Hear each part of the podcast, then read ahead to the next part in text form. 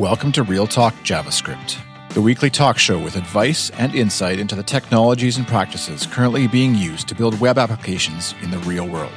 Each week, Ward Bell, Dan Wahlin, and John Papa talk to industry experts about their experiences writing, deploying, and maintaining web applications in HTML, CSS, and JavaScript. And now, here are your hosts. Welcome back to Real Talk JavaScript. This week we have a special episode. Very special. How special is it, Dan? It's like, well, Ward's on first off, and that makes it special. But Oh, this is is that extra, extra special. So out of this world is what it is. So it's just the three of us, the three hosts this week, and we want to really dive into kind of the, the state of Angular from ngConf. We just came back from ngConf, which is the largest Angular conference in the world. Uh, it's over in Salt Lake City. So what we'd like to do is kind of bring to you all the hallway track from ngConf by discussing what we learned both in the sessions and then just talking with a bunch of great people in the hallways at the conference. So Ward, why don't we start with the, your just overall thoughts on the uh, the keynote? I, I think if you squint at it, what you realize is that uh, normally it. So one of the things people should know is that ngconf is where at least half the team, uh, Angular team, shows up, probably more, and um, so you're. It, it's really uh, usually an opportunity for uh, the Angular team to unveil where you know a new version and where it's going. And they unveiled version 8 the rc and they uh, with the real version 8 showing up later in may um, by the end of may. So uh, when you take take a look at that you you know the thing that leapt out at me is okay this is this is an intermediate release. There's nothing dramatic in this one all of the energy continues to go into either Ivy, which is the new renderer that's coming out. You can sort of experience it soon, um, optionally in V8, uh, but will really be in polished form in version 9, which will arrive later in the fall. So, so there wasn't like there were huge announcements or anything. And you can look at that as either a good thing or a bad thing, but it certainly was the thing um, from my perspective. You guys agree? yeah, I uh, I'm actually pretty excited about it. You know why I'm excited, Ward? Do you No, want to do know not. why? Why are you excited, John? I'm excited. That's Dan, by the way. I said Dan afterwards. damn it. You can't even figure out who we are anymore. I don't know. I have no clues. Wait, what are we on right now? I thought it was on the phone. uh, I'm actually excited because in looking through those, it seems to me like it's we're kind of at that point where you know they're working on the smaller, faster, and all that with Ivy, which we can get to later. But uh, it it's kind of a to me it's almost a stability release. Not that it's not stable now, but it's like one of those releases where you don't have to worry about a gazillion new features. You just upgrade to it. You're going to get all those benefits of the stuff that they did announce, you know, on it. And uh, I think from especially where I'm thinking is the enterprise standpoint, I think it'll be a good jumping point because there's so many companies I meet with that are still on four, five, some six, a few seven. So I think this will be a really good jumping point for them, you know, because they're not going to have to redo a gazillion things. Whereas, you know, a major, major release that has all these other features, you're like, oh my gosh, we got to upgrade all this. well, they even I'm- mentioned that like KLM and was it Air France? yeah, they did their uh, upgrade. Like that, yeah. One of those airlines, they did an upgrade of Angular from one version to the other, and it took them, you know, it was less than a day. And they Yep. said they have half a billion users that hit their site over the year. Um, they've gotten to that point now where the ng update feature, which you can run through their CLI, will just, if there's any breaking changes, it'll fix them for you, which is great. But to me, the big thing that stood out again, I, I kind of, I like both of your, your points on this. Looking at Dan's perspective on not much has changed because, you know, it's been baked and it's been around for seven, eight years now, is that I think a lot of people get hung up on the fact that Angular has a new major version every six months. Because it sounds like, oh my gosh, you know, a new major version. That means we could have breaking changes and things could, you know, your hair could be on fire. But as we've seen the last couple of major versions, there's very little change that really affects you from major version to major version. And the team, in my opinion, has done a great job at making sure that's a smooth transition. The other side of me, though, I I can see what you're saying, Ward. It's like we're in the world of JavaScript. give me my new features. You know, Yeah, really. Yeah. new stuff. Yeah, and and so that could be, and I did hear in the hall some people say that they, some people were kind of disappointed because they're expecting these big things. Well, uh, so I think if you're expecting these big things, there's actually something for you, um, which Well, is tell them what they got. tell them what they got. So you know the two things there are uh, basil and and ivy, Paprika. paprika. Basil, a little bit of that, little crush of that, and put it in your julep. It's good. God, I love the JavaScript world. We, we have basil, not spelled like basil, by the No, way. no, no, no. Uh, it uh, bazel. Uh, B- is it B A Z E L? Is that what it it is? is. It is. It is. And that's a build system. It, it is a build tool, and um, the the thing that I want to point out here is that these uh, things are things you can try in version eight with a switch. You can try both Bazel and ivy, which we're we're going to talk about both of them. Um, so, uh, who needs a new build system? Uh, not you, John, because you just write "Hello World," right? Yeah, right. It's easy to play strings for. Uh, but if um, the interesting thing, uh, you know, I, have any of you tried it? no, I have not. No, because you've been terrified of it, and rightly so. Um, I have actually, uh, only because um, uh, NGRX data, which we will also talk about, uh, has be, been folded into NGRX now. And in order to make that leap from a private repository into the real deal, uh, it has to be built with Bazel. Wait a minute. Wait, wait, wait a minute. NGRX data is now merged in with NGRX. Oh, boy. John, you're killing me. No, I think Tell no, I, why that's I- funny, John. I think we need to cover this story because this was All right, this quick, quick one. aside. I, I'm on stage doing my talk, and I did three tips. And one of my tips is that NGRX data is awesome. It's something that Ward and I worked on creating a year and a half ago, and it has had yet to be merged into the, the full blown NGRX library. Well, unknown to Ward somehow, and NGRX data got merged in, and I announced it on stage, and Ward was like, "What?" Yeah, what? Because it would have been my job. This is a great uh, open source story, though. It had been my job to um, merge it in there for the last year. And I could just never find that weekend to do it. I mean, I played with it a little bit about six months ago, and that was where I first sat down with Alex Eagle and Bazel. And it was almost there. And then, ah, there were these other little things like strict null checking that I wasn't ready for. And so I put it back on the shelf and did nothing. And I knew it had to be there by ngconf, and I was just so stressed. And it turns out somebody from the community, uh, the NGRX uh, day, NGRX community, did it for me, and I didn't even know. And so and the I'm funny sitting. thing is, I did, and I have you guys and both I knew. have nothing to do with it. oh man, I, I'm getting there, ready to take a licking from Mike Ryan. I expected to just get whipped like a the dog I am for failing to deliver. And he says, "Hey, you know what?" And Brandon too. You know, like Brandon has been sitting there saying, "I'll help you. I'll help you. I'll help you." And uh, and and suddenly there it is, already done. It, it was funny, folks. It was just funny because, yeah, you think the guy who wrote 90% of the library would know that it was merged. But that's the long way around from the fact that it is actually built with Bazel. And so this means I've actually run it. And I'll be darned if it isn't fast. Um, it's darn fast. It's and that's what I just running heard, locally. they're showing really, really fast speeds from the from the keynote.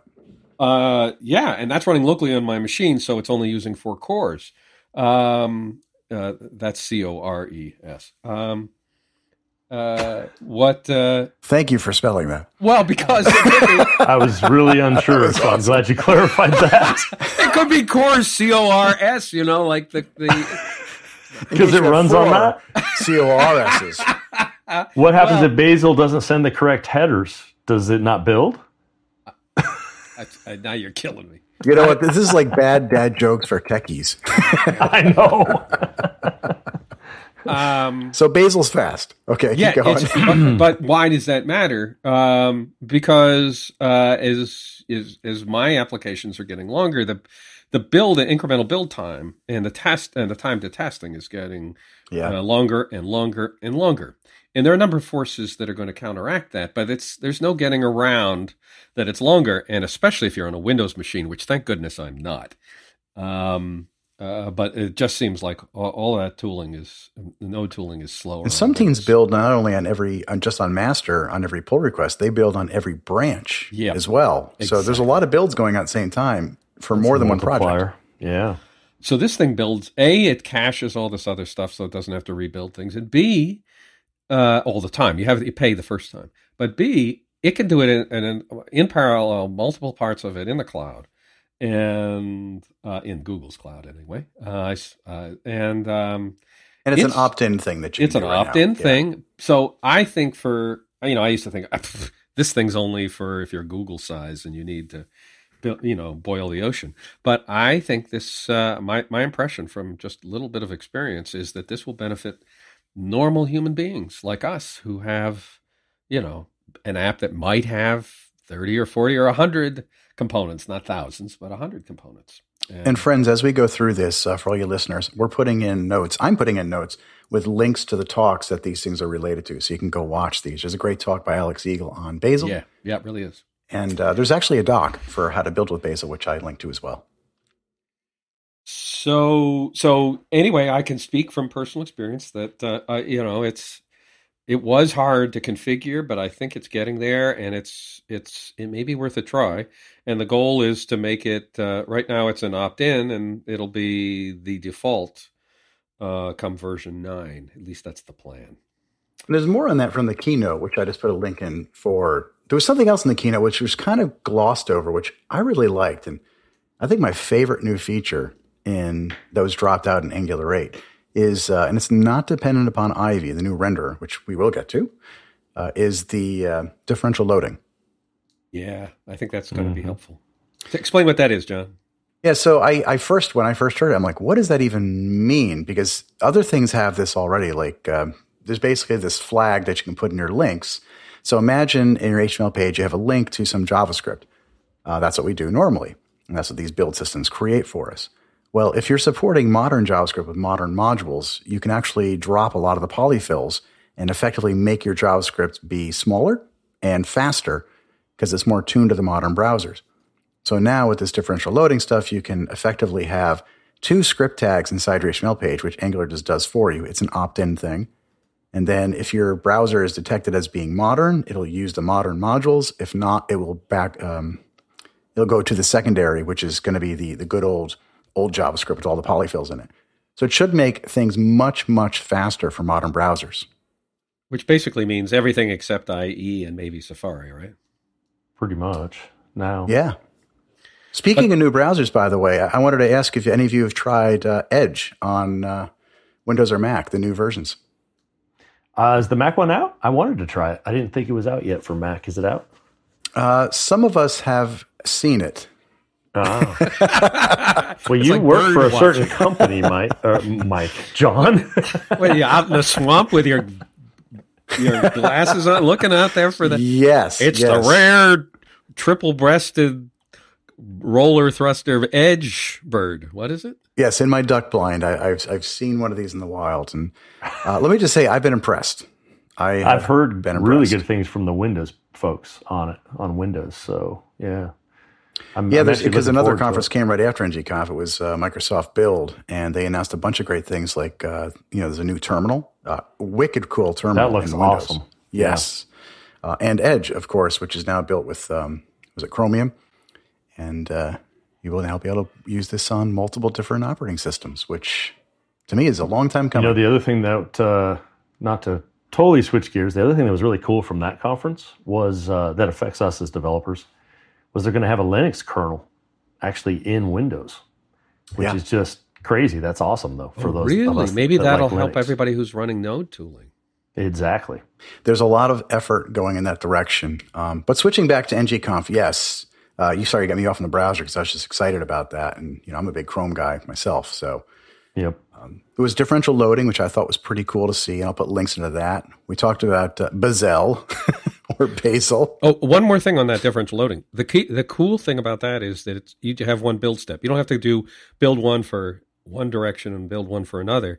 You build with a CLI, and out it comes. Both of them are Yes. ready to go. Yeah. Yep. That's where uh, I had. Have you guys ever use that? I think it's called no module or something like that attribute. Yeah. That's that's where I first saw it. I'd never used it though. Yeah, and I, I, was I mentioned that there's I'm looking up the docs where I've used this before. I'll put that in the link in there as well, uh, just so viewers can kind of get an idea of what this is. All the frameworks are are leaning on each other. There was another feature talked about in there, and I don't remember which box it was in because Ward just showed us a screenshot of these, but it's the one where they talked about the uh, the lazy loading. Either one of you catch that? How that's changing? Yeah, I couldn't get super excited by it. Maybe I missed why that's important, but you want to tell them what it is and then the whole import thing, you mean? Using import instead of load. Yeah, instead of the string. Yeah. yeah, so you still have a string, right? You're you're importing from a string, which is going to be whatever module it came from, and then after that, uh, so you do like import from slash my module, and then you'll close your parens and do dot then, and then you'll uh, you'll load whatever the name of the module is using an actual symbol as opposed to a string. Yeah. So there's some string in it for the path to the module, but you don't have to put the name of the module and that weird hash thing that we used to do. Right, and I, I guess uh, you know under the hood, the big thing is that it no it when you switch to the syntax, um, it no longer requires the special ability to statically analyze that configuration file and break that all out. They can use they can use more standard tools to um, yeah. do the code splitting and jazz like that. So I think it has ramifications that are important. Um, mm-hmm. it, it's starting to get it. The big mistake, one of the big mistakes in, in Angular was uh, uh, f- making lazy loading of something only possible through routing. And uh, well, I was just going to say that's what I'm most excited about is what Misko talked about. Yeah, and the uh, lazy yeah. load without the routes. Because yeah. you guys ever tried to hack together that System.js loader thing it's with horrible. your factories, and it's like. Ah. So then, why don't you tell people what you want to lazy load besides routes? Yeah, so uh, a big thing, and this comes up a lot, especially in larger enterprise apps, is uh, you just want to load like a component. You know, um, I just need when you click on this button, I want to magically go get a component, but I don't want to actually change the route at all. And you know, you can do uh, what's the uh, component outlet or the CDK has an option there where you could have yeah. a placeholder and load components, but that's you know still that's it's eager, it's there, and you're just kind of swapping things in essence. Whereas with this, what Misko went through was, you know, how you could load components, uh, data, uh, pretty much whatever you need. Service, some some services. Big, yep. yep. Some big chunk of JavaScript that you might not need until you need it, and why load it before you need it? Let's take a quick break for a word from our sponsors. Are you building a web application? Need to deliver it soon and don't have the people to do it? Maybe you're not sure your company has the skill set or experience to do it, and maybe we can help. I'm your host, Ward Bell, and my day job is building applications for companies like yours. I don't do it alone. I'm president of IdeaBlade, a consultancy that specializes in enterprise web application development. We're particularly strong in Angular, RxJS, NGRX Redux on the front end, and .NET and Microsoft technologies on the server. We're a small, tight knit group of people handpicked by me for their expertise, experience, integrity, and team spirit. Maybe we can help you with architectural guidance and hands on development. And if there's something we don't know, and in our field, really, there's too much to know, we can draw on our personal connections in the Microsoft RD, MVP, and Google GDE networks, as well as our international circle of really great developers, people we know and trust personally. If you got a project that's keeping you up at night, shoot us an email at info at ideablade.com. That's info at ideablade.com. And now back to the show. And we're back. We were just talking about the keynote from ngconf. Um, we were talking about lazy loading, and we still have yet to talk about Ivy as well. But Dan, you were uh, finishing your thoughts? No, I was just going to say uh, it's just a big deal to be able through code to load it rather than, you know, there's little hacky tricks you can do to trigger a route, um, which is I never found very useful. And then there's really hacky tricks where you can dive deep into Angular to do what they do with the routing, you know, for the lazy loading. Um, so this is going to be one of those things that they really wanted. And I think it's also going to tie into um, Angular Elements now, because you know, which is the thing that you create up. like web components with. Yeah, exactly.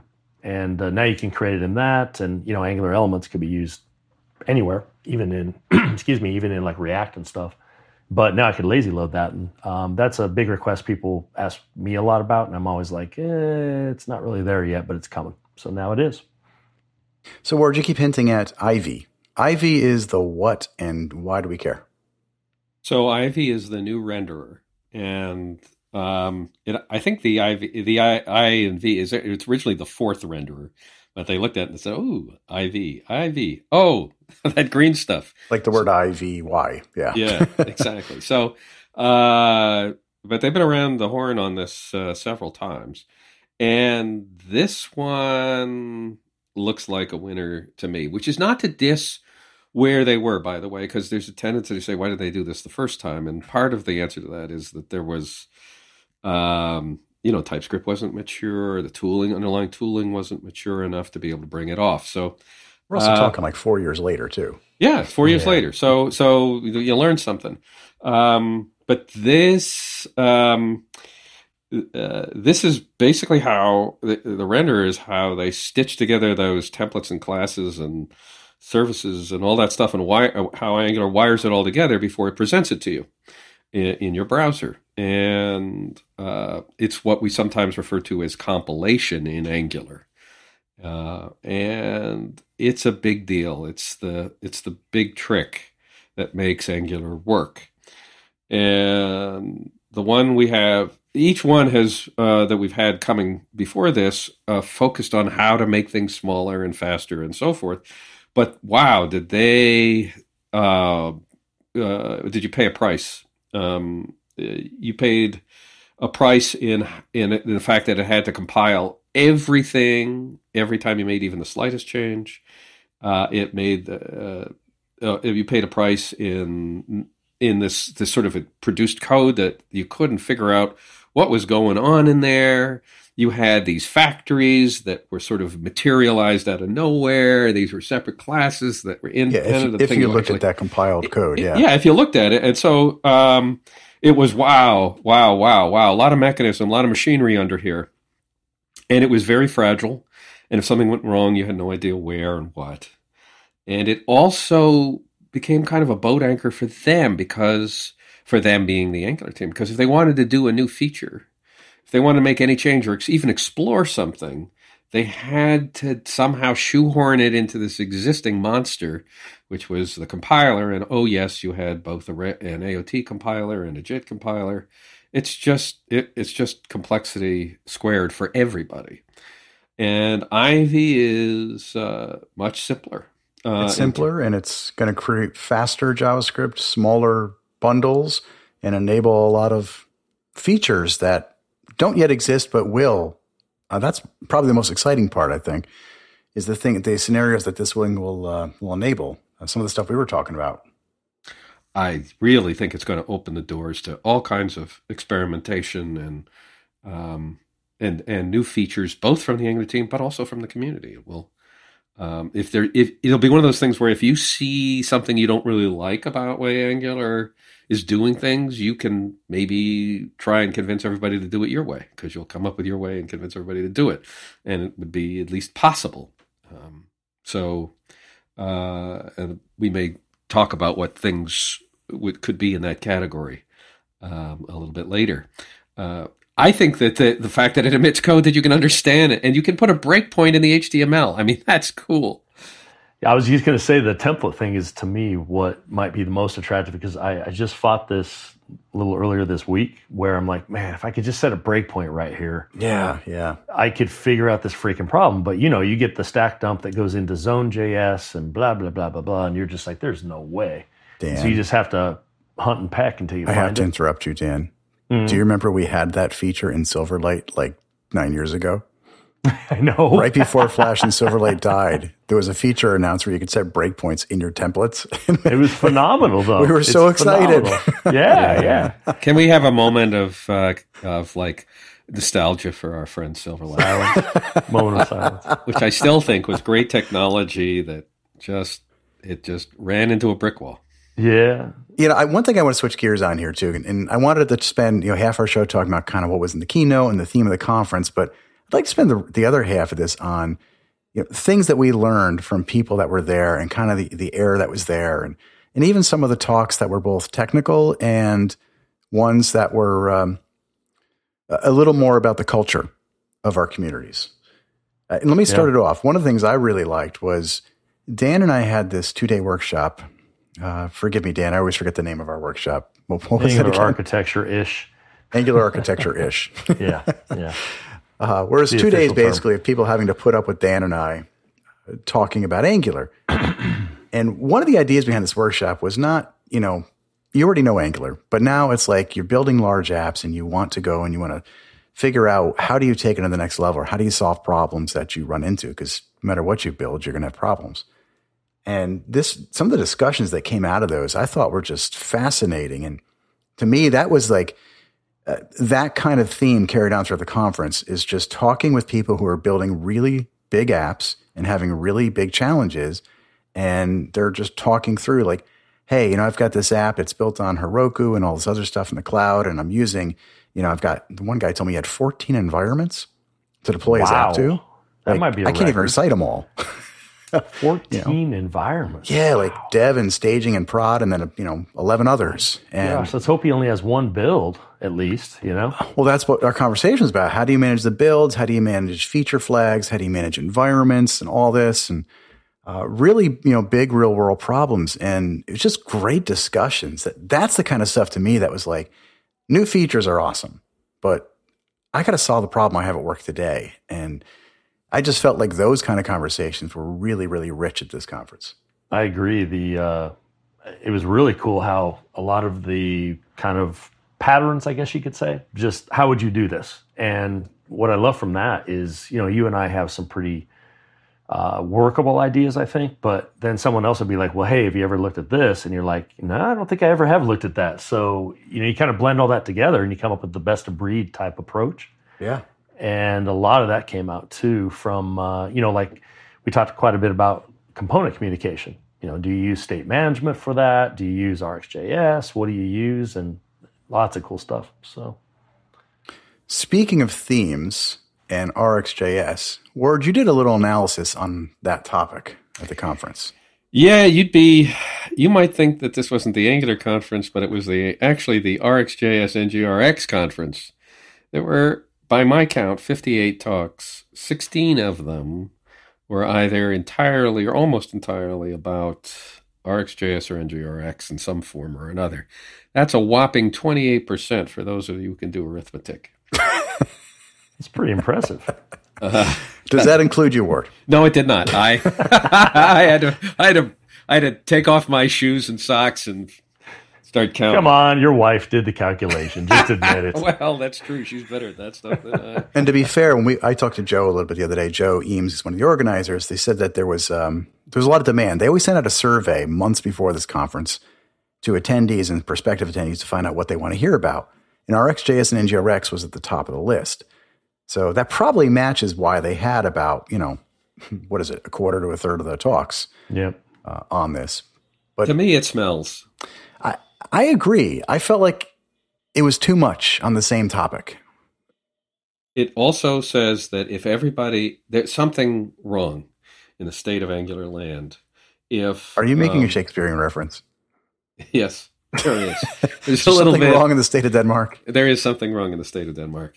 Um, if if the, it means that people are hung up on the, usually means that people are hung on this that they're stuck and um, and they've been stuck for two years okay? This is well RxJS they've had talks on it every year but uh, people are really stuck. And this isn't even part this stuff is hardly part of angular at all certainly not ngrx and yet somehow uh, it, it, it's it's so it, so hard for people to wrap their heads around this stuff that we need 16 talks about it.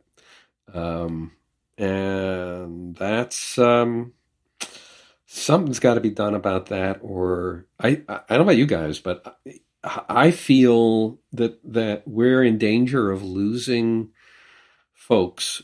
Um, to we, I mean, I'm speaking as if I were like the the person who cares that Angular triumph or something like that. But the, so let me put it a different way um, it, people were, are going to drift away from Angular to other frameworks if uh, Angular doesn't work on the ergonomics more.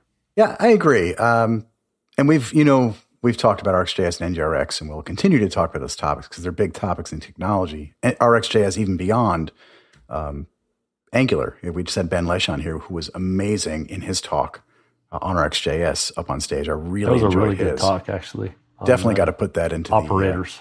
yeah. The, uh, the show That notes. operator's talk is one of the best talks you'll ever see on RxJS or almost anything. And you know, he does good talks all the time, but I thought this was one of his best. Yep. I really, really thought Ben just really nailed it. So definitely check out the talk. We'll put him on there. And if you haven't listened to him, uh, he was just in an episode a couple of weeks ago that we aired. But you know, one of my favorite talks, uh, I'm going to be a little bit of a suck up here. I actually really like Dan Wahlin's talk. It was That one? amazing. You like Dan's talk? It was I really oh did. my god! You know what? So did I actually. That guy. Uh, if only that guy knew what he was talking about. If only that guy would wear a different talk. colored shirt. Yeah, I know. I just Okay, inside baseball, folks. Ward Bell hates Star Wars, and Dan Wahlin only loves blue, and it's a specific shade of blue, and we call it lovingly Dan Wahlin blue, and that's what he wore on stage. In my defense, John can vouch for this because I had two days of the workshop, and then you know I think we had breakfast the next day or whatever. But I only wore blue one day. That might be a record. Yeah, I can't come recall anything other than blue. Sorry, I'm, I'm trying. Yeah, you're becoming like that guy who only wears the certain color to conferences. you know what? I'm just. That's it. That's it. I've, I'm convinced. I'm going all out Ward Bell next time. There you go. Look at it. That's what I'm going to do. Let Ward, me tell you help one me? of the things I think I thought about Dan's talk and a couple of the other talks that I thought that really worked. And why do they work? Why do they work so well? Aside from the fact that Dan, you really know how to present to people. Um, uh, I think that one of the things is that it took a small enough. It was what a twenty minute talk. Yeah. It took a small topic and focused on it, concentrated on it, told you what you were going to do with it, why you were going to do it, and then it got out. It didn't try and do one of these broad, sweeping, bo- you know, change the world kind of things. It just took one piece. Oh man, that was the when- goal of the talk. I didn't change it, Ward. Huh? I didn't change the world. You're saying No, no, no. You can change the world this way. Oh, That you can change the world this way, which, by the way, is uh, was also true of the one we were talking about earlier, Ben's talk. He didn't talk about everything in RxJS. He picked out No. one thing.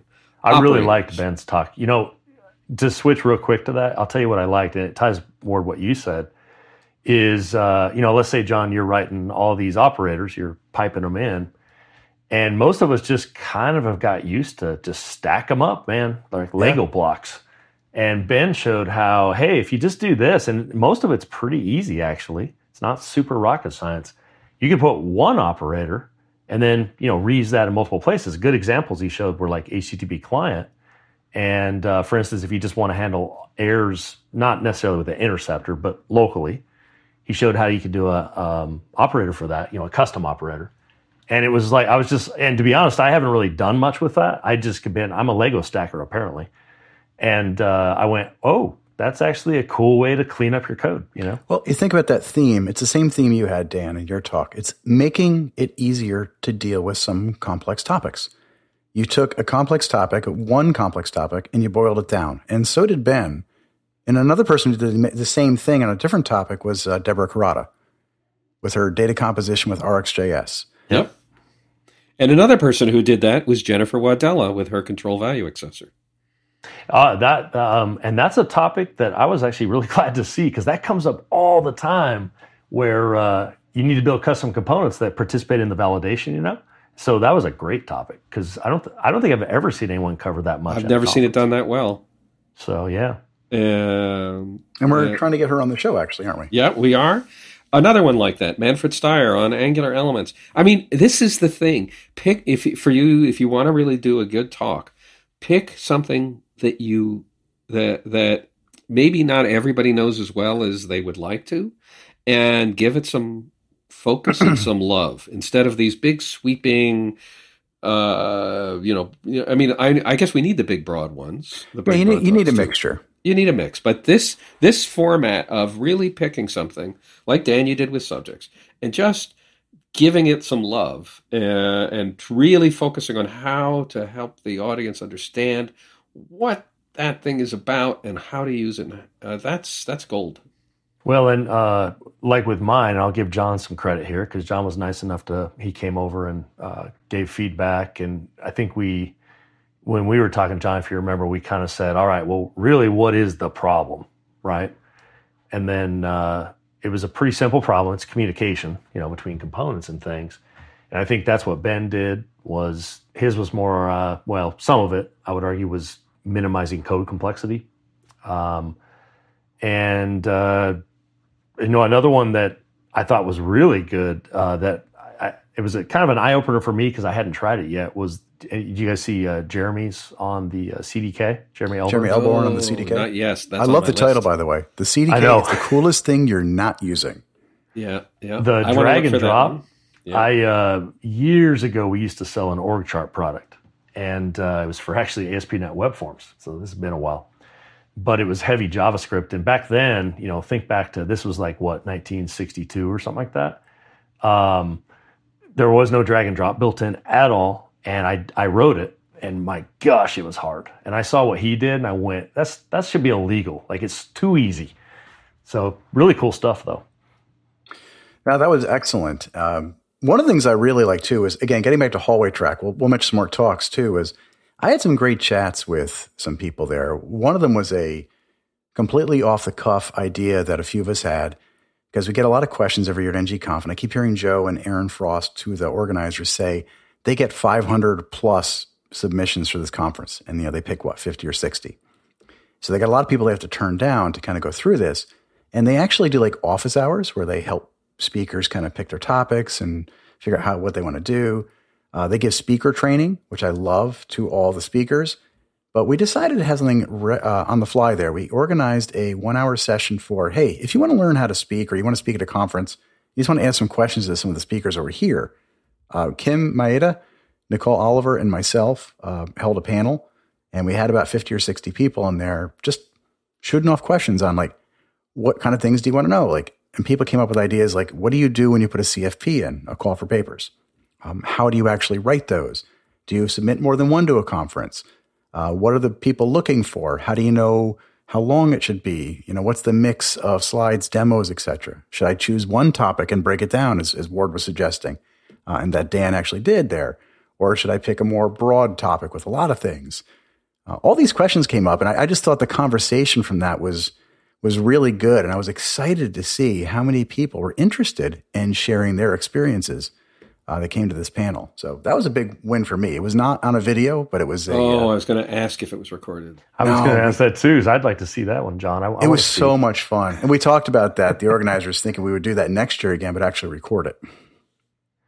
Um, you know, did you guys see? And I'll have to admit, she was right after my talk, and unfortunately, I don't remember her name. She's from Colombia. Uh, Melina, Super cool. Yeah. Did you see her talk about her story? yes, I did. Uh, how Relates to tech the communities can change your life. Yeah, that's it. That's it. Uh, yeah. Is it? How do you say her name? Melina, I think it's Melina. Mah- Mah- or, or Melina Mahia? We'll put it in the show notes. We're going to Yeah, butcher or names. Melina- No, no I'm looking at make Dan you, say uh, it. Yeah.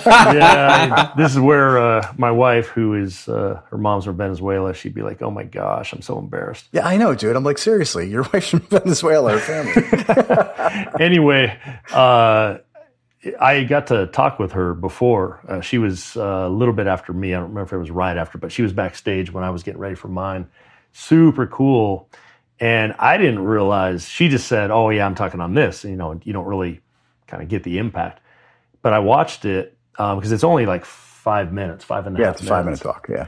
and it was her story how she and this ties into john your you know speaking thing and and really i think it comes to you know are, are you willing to put yourself out there and take a risk to go in front of people and she did and uh, anyway it's totally worth watching if you're somebody who is not sure if you want to get into it or if you have that kind of fear factor because let's face it we all do.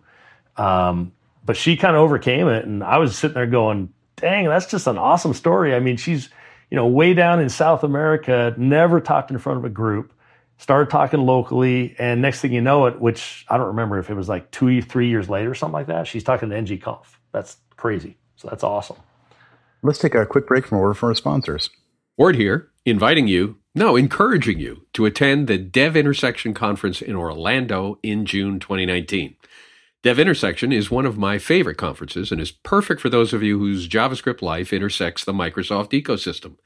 John Papa, Dan Wahlin, and I will be there speaking and giving workshops, and so will many of my heroes. Look at that list of terrific speakers on the website and be impressed. These folks are as eager to meet you as you are to meet them.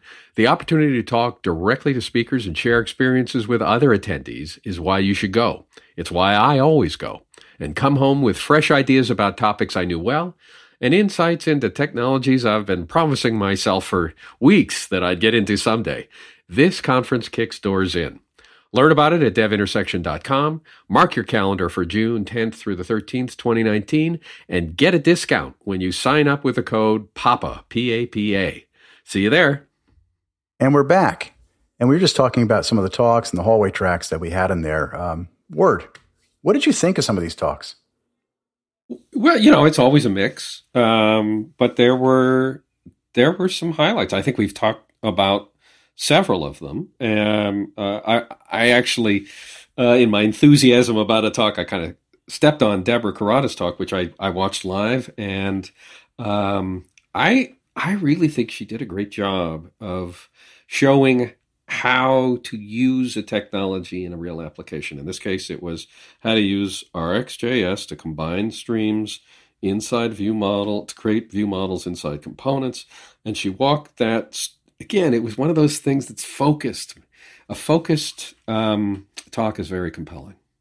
I, I, agree, and she's another one that we uh, she's friends of ours, all of ours, and we've asked her to come on the show as well. So hopefully we can get her to talk about that topic or something else too. One of the other uh, friends of our show, um, Katerina who was on our show a couple of months ago talking about Firebase, she came to talk to at NGConf this year, and she had two different talks. Um, and first, I want to say that I've seen Katerina. I met her a year and a half ago, giving talks on Google Maps and Firebase, and she's just super sharp and delivers these so well. And she gave a technical talk with um, Sani Yusuf on reactive forms demystified. But the one that really stood out to me and I was looking forward to was her other talk. And I believe you guys both watched this one too, did you not? Yeah. Yeah. Was, she did a great job. Yeah. yeah. At one level, it was horrifying, to be oh, honest. It's just a compliment after all, is the name of her talk. Yeah. You know, I'll, I'll boil it down to uh, how about we just all treat everyone with respect? That's how I would sum up You know, it doesn't matter what gender you are, what race you are. How about we just treat with respect? And I think you have those people in the tech industry that you've both worked with who are just phenomenally, you know, empathetic and you know listen to what others want to say and then you have those who just want to stomp and kind of say their ideas that is a problem too i think in our industry sometimes um, so i'll let you know, you guys can chime in on on her uh, comments, but it's it's uh, something that I think we all need to take a look at and be better at. So I'll let you guys chime in from there. If there's any one talk you should watch from this conference, in my opinion, it is Katerina's talk. Uh, it's just a compliment after all.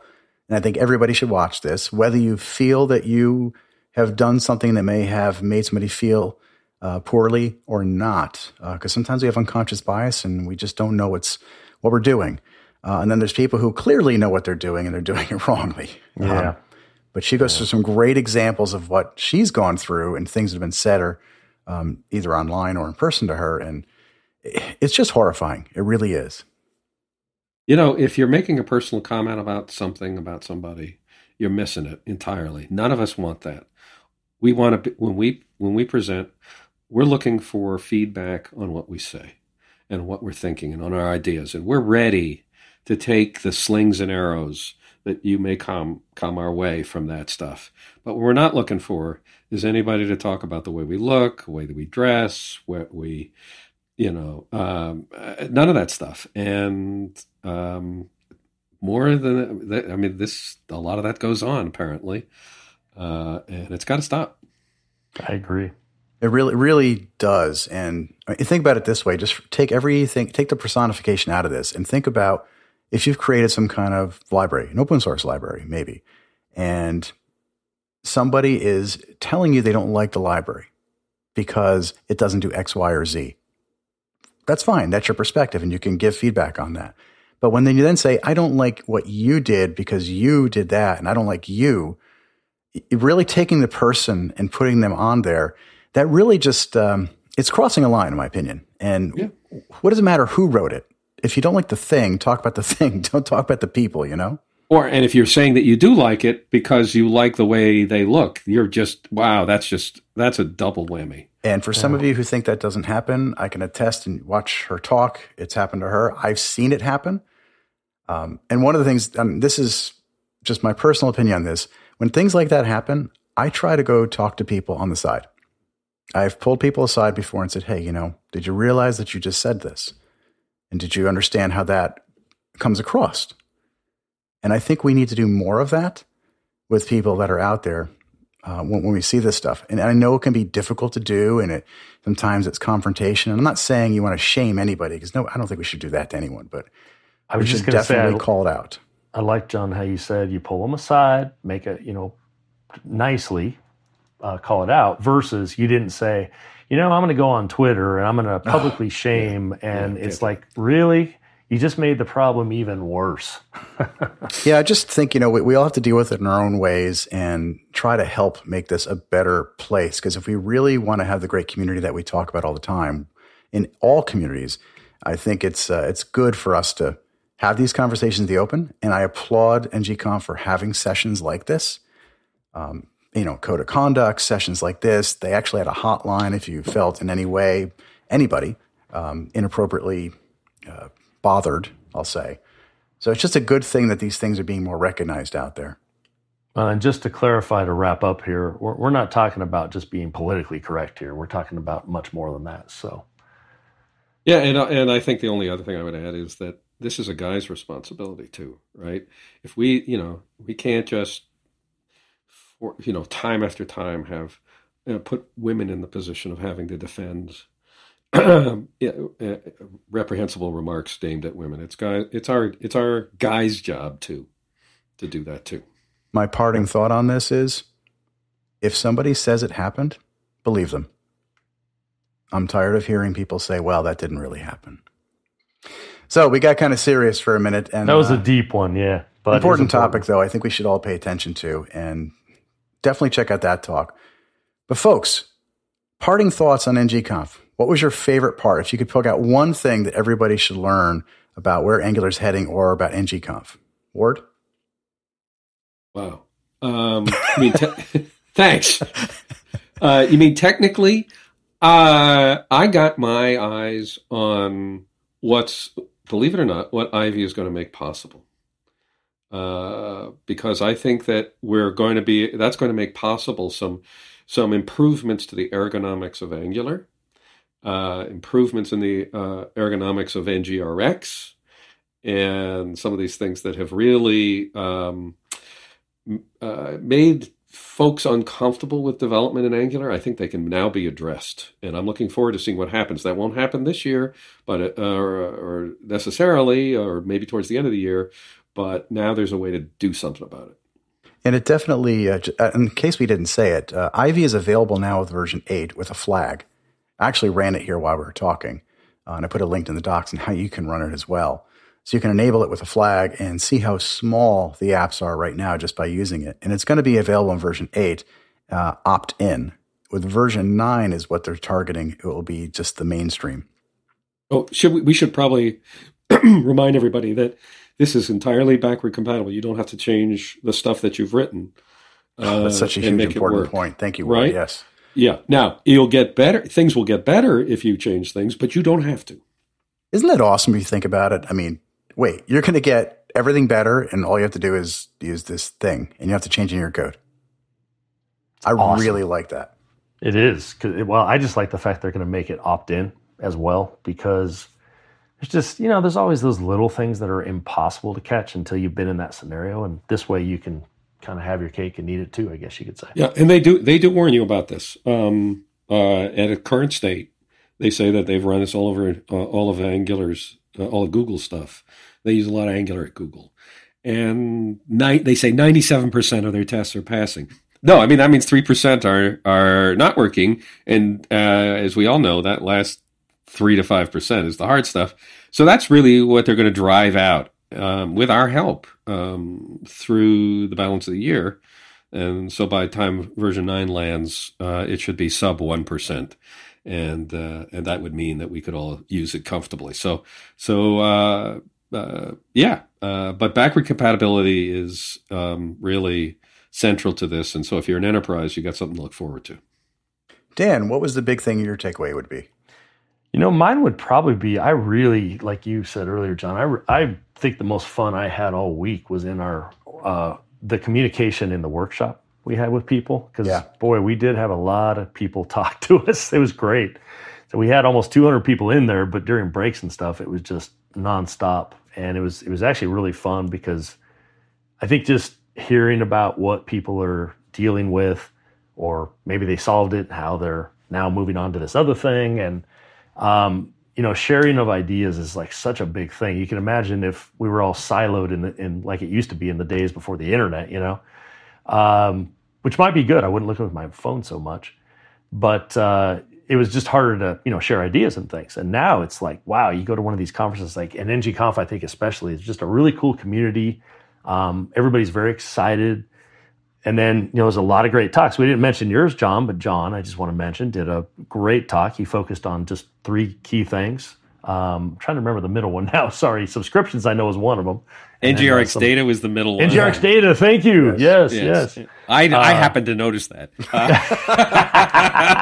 Uh, and I was also, sitting here going, shoot, what? I know there was one in the middle. And then cloud. Yeah, um, cloud. What can you tell us about cloud, John, on our waning moments here? Well, the, the thing with the the end there, the third tip on the cloud was that I really like how uh, you could do this with any cloud, but I did it with Azure, where you can take an Angular app and you can basically host it in the cloud without needing a server at all, uh, using both storage for static sites and serverless API, serverless functions. So to me, that was the cool part about that was saying, you know, we can get this stuff up there quick. It's more secure. There's no servers. It's wicked cheap. Um, I think we'd be doing more of this stuff out there, and it's uh, it's actually a pattern they call the Jamstack. I don't think we need yet another name, quite frankly, for things, but it's just really cool. I had a lot of fun building that. Yeah, you did a good job. It was great. Everybody should go watch that talk. Cool. And my takeaway was honestly, this is the conference I look forward to every year, more so because I really love the conversation in the hallway. I spent three days during the talk when I wasn't speaking sitting outside the hallway outside the main room. It's all in one room, 1500 people in one big room. And then there's, you know, there's an area right outside of it. And a lot of people come out there for breaks and drinks and, you know, uh, chatting. And I had conversations for probably seven hours a day, three days in a row in that hallway, uh, and talked to, you know, well over 100 people. And it was just amazing. I really love the physical layout of that conference, that they allow that to happen. And then obviously the schedule. Um, but most of all, the people who come there, it's like they put on their thinking caps and engage. And I love that. So to me, that's that's the big takeaway. As you go to a conference, any conference, definitely take advantage of the the mind share that you have when you go to those. Gotta say that's uh, you know 100 plus, 100 plus points up on that. That's absolutely what it's about. You know, we mentioned a lot of talks in this one, and that means we we but we only probably mentioned 15 out of 58. So there's a lot more. Did you count them? I did actually. if if you if we didn't mention a talk that you know that just means we didn't get to it. Uh, please uh, go to the the video's website. I highly recommend putting it at one point. I don't know about you guys, but I put that thing up at 1.75 speed, you know. Yep. And and I let her rip so that I can uh, uh, get through them. But uh, there's gems out there, so go look. Yeah, there are plenty of other really good ones out there that we did not mention. We put tons of them inside the show notes. Um, we try to give you a smattering of them, if smattering is even a word. But uh, definitely check them out. And there's some longer ones uh, from some of the workshops, like um, Aspen Payton's got a good one. It's an hour and 45 minutes on Angular and NGRX. Uh, I'm only halfway through it, but I, am really liking it so far. And then there's some short ones that are five minutes. There's a good CSS grid one too. Bill uh, Odom did. Bill Odom. It's really good. Yeah. Now these are great. And I thank you both for coming on and just having this quick roundtable talking about what's going on at NGConf. And we could do this for other conferences in the future that we go to. And we really should. I think you know uh, we, we need a, a, name for this, John. We ought to just have people submit uh, ideas for our little roundtable name. Yeah. So if you have an idea for what we should do when we do these episodes, it's just Ward and Dan and myself, and just sitting around talking. Um, just don't call it The View, please. We can come up with a name maybe for these episodes, and we'll do more of them if you like them. Let us know your feedback up on the comments of the show or on Twitter. And thank you all for coming to Real Talk JavaScript. We'll see you every Tuesday morning.